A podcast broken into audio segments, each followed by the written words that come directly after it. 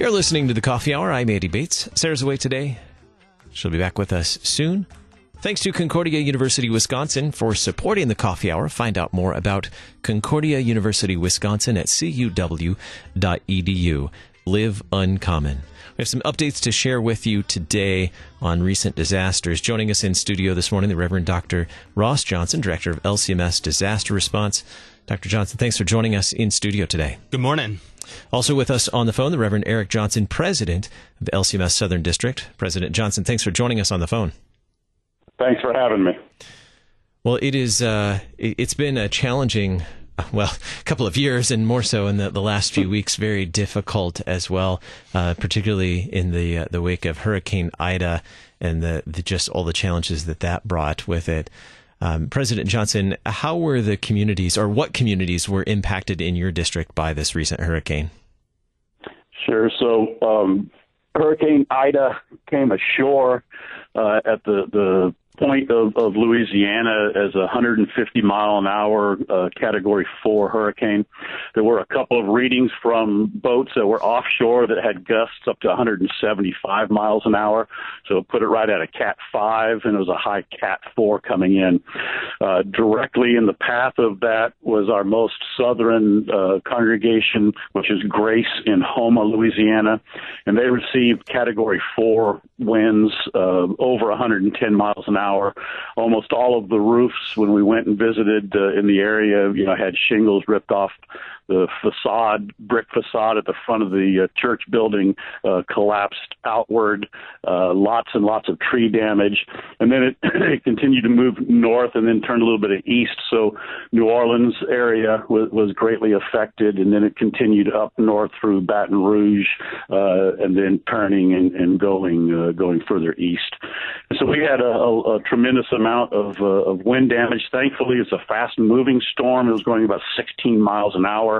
And so we didn't have the flooding that we saw with Katrina, even though this storm was more powerful than Katrina. But we had a lot of wind damage. New Orleans, parts of New Orleans are still without power, and parts of the North Shore, on the North Shore of Lake Pontchartrain, where I live, also have areas without power, and that's rapidly being put back together. But we had a lot of trees on homes. We have a lot of roof damage with congregations. And people that evacuated from the New Orleans and from the west bank of the Mississippi River, further south from New Orleans, pastors are still out, have not been able to get in because of some of the tree damage and the power outages. And they're just now returning for us to be able to get a good survey of damage to congregation buildings, church buildings, and also to congregation members and their community. So the Southern District is doing, we do flood abatement. We go in and muck out homes and tear out drywall so that contractors can come in and recover from floods. We also do tree removal. So we're going out now and removing trees that are on people's homes, trees that are blocking folks' roads and that kind of thing. So it was a very devastating, very devastating storm. How were the communities along the Gulf Coast prepared for Hurricane Ida? Have previous storms, do we learn more with each experience and each storm? Or were they prepared? I know you can never be prepared for such a disaster, but have past experiences helped them prepared for this?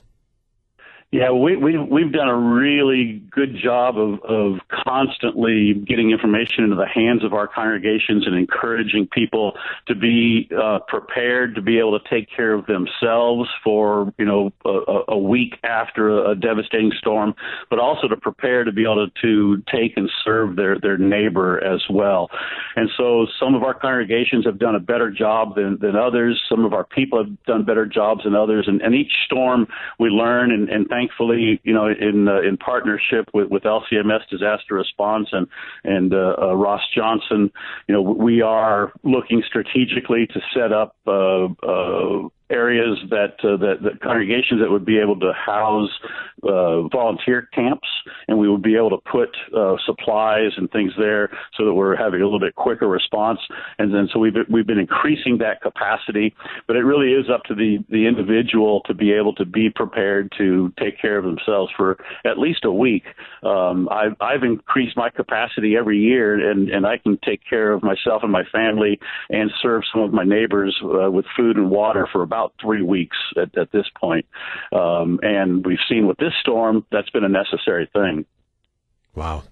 What are some of the reports you've received from congregations and pastors regarding the impact on their communities? Yeah, so, you know, one of the biggest things has been the impact of not having electricity, and I've spent a good deal of the last 4 days traveling around and delivering generators and fuel and water, and particularly to elderly members and to elderly folks that our members know who are at higher risk, especially from the heat. And so, you know, getting folks set up with window units that we can run off of the generator so they can have a room that is cool, especially when you're older, disabled, you know, that kind of thing. And then doing regular supply runs to keep gasoline, because when you have a major hurricane, the gasoline supply gets cut off because of the lack of electricity. And so that becomes a real issue. So outlying areas, we go fill up tanks in the back of my truck, and then I go and deliver this to be able to keep folks having especially air conditioning so they can sleep at night. You know, that's a huge thing. But yeah, the power poles were, you know, 24,000 power poles in New Orleans were damaged. You know, so they've been without power. That was a huge impact, and then also food and water as well. So we've got a number of our ministries in the Southern District. Forged in Fire is one out of the Village Lutheran Church in Lacombe, Louisiana, and they have fed this past week about 5,000 people. They have a feeding ministry, and then we have smaller feeding ministries with trailers that can go and cook and barbecue and that stuff. And so these folks have been deployed as well. Hmm. So share with us more about how congregations are preparing to serve their communities following this disaster. Yeah, so we've got congregations that are opening up their when the church building, when we either have generator power for air conditioning or when power comes on in those areas, they have opened up their church buildings to the community to be able to come in and to charge their cell phones, be able to get you know, something cold to drink and something to eat, and then be able to have air conditioning. We've got a few congregations in New Orleans that have opened their doors and are allowing people in the community that are impacted by the storm to come and sleep, you know, in the sanctuary, sleep in the education, you know, wing. It's fairly primitive, but it's a lot better than being out in the heat and the humidity, especially for our elderly and very, very young who are at high risk for the heat that happens.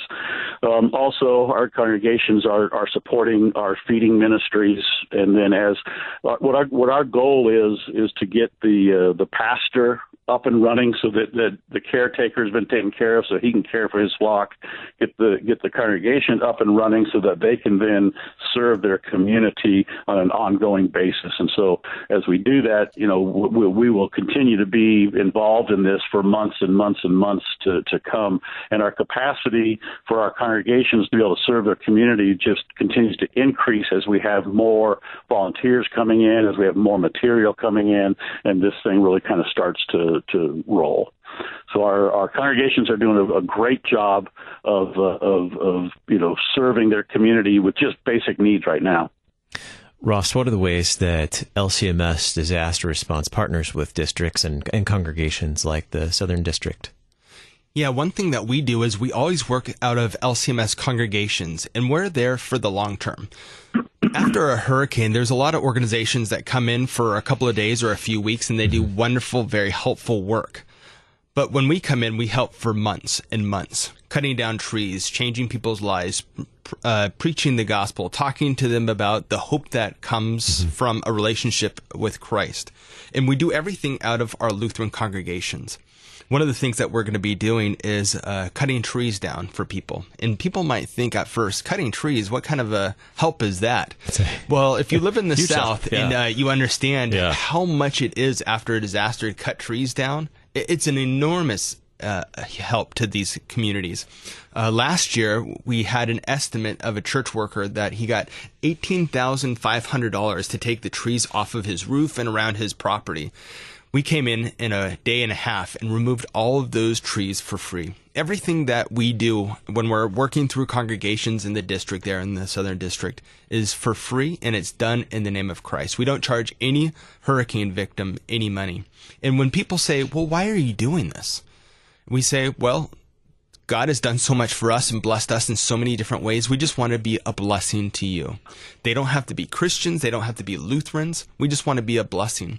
And it really changes the narrative that so many unchurched people have, that Christians, many people only know what the news tells them of Christians because they haven't stepped foot in a church. Many people don't even know a Christian personally or have a close friend. And so when a disaster happens and there's devastation, that church has an opportunity to go into the lives of somebody that may have never been to a church and to be a blessing to them. And all that's done in the name of Christ, free of charge to any homeowner. President Johnson, what are the next steps and what support is needed now and looking forward? Yes. So right now we've our disaster response coordinator, Ed Brazier, is on scene, been on scene since last week, setting up two volunteer camps, one at the district office in Slidell, Louisiana, and one at Atonement in Metairie, Louisiana, which is close in proximity to New Orleans area. And we're setting up these volunteer camps. We have LERT teams, which are Lutheran emergency response teams that have been trained on how to do the chainsaw work and to be able to manage that. That's a big, dangerous job. And then we'll be bringing in volunteers behind them to be able to clear out the debris and the trees that they cut. Also sending out crews to be able to go into homes that have been flooded. When a home is flooded, you have to clean out all of the muck and the debris, and then you have to cut the drywall out and rip the drywall out so that contractors can come in and replace it. And that's a big job for homeowners as well. Like Ross had said, the work for doing just the tree removal, we've got guys coming around to people's homes and charging them, $5,000 to remove a couple of trees in their front yard, charging $20,000 to remove a tree that's on a roof. And we're going in and doing that and doing it absolutely, free, and doing other restorative work as well as a work of the gospel. And so we're setting up our camps, and then we're going to begin to start bringing volunteers in. We'll have that system set up by the end of this week. And again, as Ross said, we're here long term. We've got people that came in immediately, and they've been doing a great job, but they will be leaving in a week. We will be here for months and months afterwards, continuing to do this kind of work, and it's vital. The trees have to be removed from people's homes. They can't get their homes sealed up and watertight. They can't get contractors to come in and work on them until those trees are removed. And that's a big thing that we do in these storms, because these winds knock over thousands and thousands of trees, and we've got hundreds of people with trees on homes or on vehicles and that kind of stuff. So we're setting up to do flood relief, tree relief, and then food and water. What's your advice to those who say, how can we help? I want to help. Yeah, really, you can go to lcms.org, and on their disaster response page, you can sign up to be a volunteer. We have churches that come down and volunteer. We're setting up dormitories right now where we can house people, and they can come for a day, a weekend, a week, and volunteer to be able to help. We have our disaster response coordinator on scene, and he will plug people into jobs, and so they can just come down and be ready to go to work. We have all the equipment for them, and then also to be able to give financially. These things are very, very expensive, so the Southern Southern District last year, we had 4 hurricanes that hit us and 3 named tropical storms that hit us. 2 of the hurricanes were major hurricanes. And alone, just the district, we expensed almost $300,000 in paying for the volunteer camps, paying for restoration, and then helping congregations pay the huge insurance deductibles and the deductibles for all of our pastors. And so it's very, very, very expensive to run a disaster relief like this. And so once again, folks can go to lcms.org, and on disaster response, they can give to LCMS. They can also go to southernlcms.org and click on our disaster response, and they can give financially to help through there as well. And with the partnership between the Senate disaster response and the district, the money flows to be able to pay for this. And when the money comes to the district, 100% of that goes directly to disaster response. So it's going directly to help those that are the most impacted. Ross, do you want to add anything to that? Yeah, the website is lcms.org/disaster. Once again, that's lcms.org/disaster. Very good, very good. My guest this morning, the Reverend Eric Johnson, President, LCMS Southern District. President Johnson, thanks for joining us on the Coffee Hour today. Hey, thanks for having me, and the Lord's blessings to y'all. Thank you. We have more to talk about with the Reverend Dr. Ross Johnson, Director of LCMS Disaster Response, on the Coffee Hour here in just a moment. I'm Andy Bates.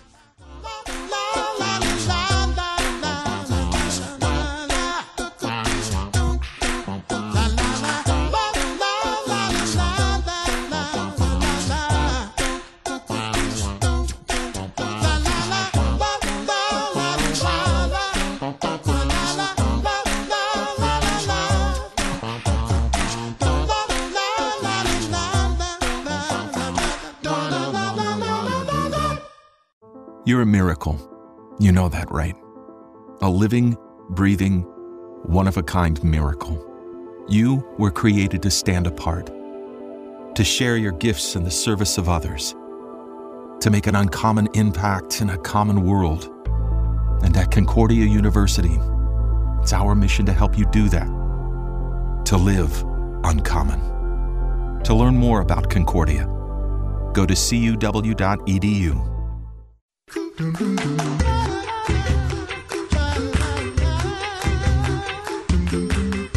Welcome back to the Coffee Hour. I'm Andy Bates. Sarah's away today. We are discussing LCMS disaster response and responding to the recent hurricane.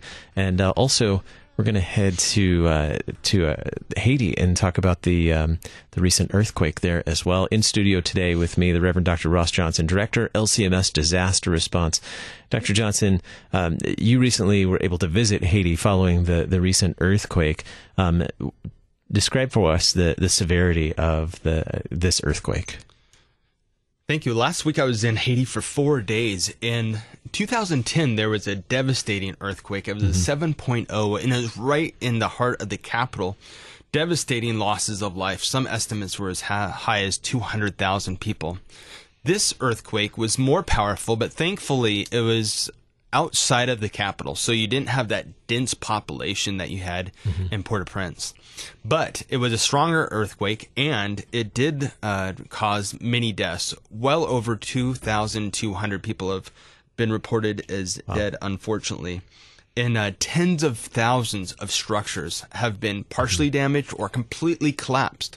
So this has been life-altering. The part of Haiti that was affected the most was the part on the southern peninsula. It's the same exact location that 5 years ago in 2016, Hurricane Matthew devastated that whole community. We went around rebuilding churches that had wind damage, flood damage, but also pastors' homes. I know the area well, and that's been very helpful with this response because that's also an area that we have a lot of Lutheran congregations, a lot of pastors. We have about 36 Lutheran congregations that are in the area, and it's a very remote area. And so it's difficult to get to a lot of these areas. I was able to survey about 7 different churches, and we're going to be rebuilding completely 3 of those churches over the next 4 months. So this is a significant event. Unfortunately, it hasn't made the news because the news has been talking only about Afghanistan. Well, it feels like it's only about Afghanistan. So a lot of the need that's going on in Haiti has just been completely overlooked by the global population and the news media because of other events in the news. You mentioned previous disasters, an earthquake in 2010, hurricane in 2016. How has the church recovered from these disasters in the past? You mentioned, you know, after this earthquake, rebuilding at least 3 of the church buildings. How is the church doing since all these disasters? One wonderful thing that happened last week is the leadership of the Lutheran Church in Haiti, our partner church, the partner church of the LCMS in Haiti. They all got together and we're working collaboratively. We have an action plan that we developed, and we are all part of the assessment team. We're working in unison together. And the men there are men of faith. They understand that the Christian life is a life that's under the cross, where we have our own desires for life, and then there's the desires of living, or the results of living in a broken world, right? And it brings to mind the Bible verse from Psalm 23: "Yea, though I walk through the valley of the shadow of death, I will fear no evil, for you are with me. Your rod and your staff, they comfort me." And it's the comfort that comes in that isn't that you're in the valley in this life, but it's that word "through," that God is getting us through. He's constantly guiding us. He's leading us. He is our good shepherd. We look to him. He's got the staff. He's got the comfort that if we look to this world and the brokenness of this world, and that's our only hope, then we are people that are without any comfort. But we know as Christians that there's something greater than this world. And our hope isn't just a hope like, oh, I hope I win the lottery. Our hope is a sure confidence that God is with us, that God loves us, that God has saved us, that he has washed our sins away, and that we have heaven waiting for us. What is the place that God really truly has designed for us, not the brokenness of this world. So as Lutherans in the Lutheran Church in Haiti, they understand this. They understand that we don't put all of our eggs in the basket of this world. That we realize that there's something bigger and greater. And this is the blessing of a Christian response in a time of tragedy. Because there's so many great organizations that do helpful work. The Red Cross, FEMA, the UN. It depends if you're talking domestically or internationally. They help a lot of people, but they don't do that work in the name of Christ. The Lutheran Church in Haiti that we're supporting is doing everything in the name of Christ, and then connecting the message and the promises of Christ, even in the brokenness of this world. So all of our response work is being done through Lutheran congregations in the affected parts of Haiti.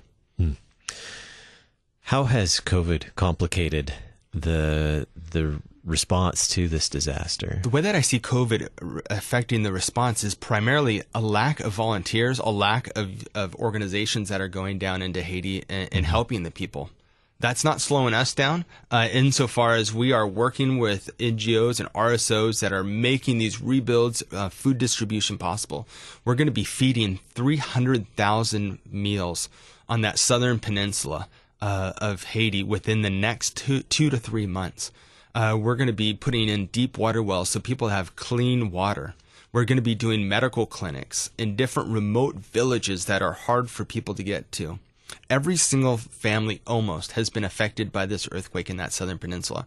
Either they have lost everything, they've lost their house or their loved ones, or maybe they lost their business. But somehow this is affecting and stretching everybody. So people that are already impoverished before the earthquake, they're now trying to figure out, do I spend the little tiny bit of resources I have on food, or do I spend it on essential medication, or do I now have to rebuild a shelter to keep my family out of the wind and the rain and the elements? So we're coming alongside and saying, what can we do to be a blessing to you? Next steps, with just about a minute and a half, next steps, what's needed moving forward? Probably the best way that people can be supporting the work in Haiti, because it's very difficult to get volunteers in, is to be able to financially help the rebuilding of these churches, the food distribution, the medical clinics that we're doing across the affected areas of Haiti. And the best place to go to for that is lcms.org/disaster. There's a Give Now button and you can give to whatever amount that you would like to contribute. But lcms.org/disaster is really the best place to find out more information, more news. Maybe it could be an event that your church could sponsor. a fundraising kind of event. But there's many ways that people can help financially, and also through prayers. The people in Haiti definitely need our prayers. Indeed, indeed. And we can, is that a good place to go, lcms.org/disaster, to stay up on what LCMS disaster response is doing, or are there other places we can check to? Absolutely. We're working all throughout the world. LCMS.org doesn't only help churches in the United States, but we really do it globally. Also, we have a Facebook site, which is LCMS Disaster Response. And you can search on Facebook, LCMS Disaster Response. You can like it, and you'll see updates that we're putting on Facebook. Very good. My guest today, the Reverend Dr. Ross Johnson, Director for LCMS Disaster Response. Thanks so much for joining me in studio today. Thank you. You've been listening to The Coffee Hour. I'm Andy Bates.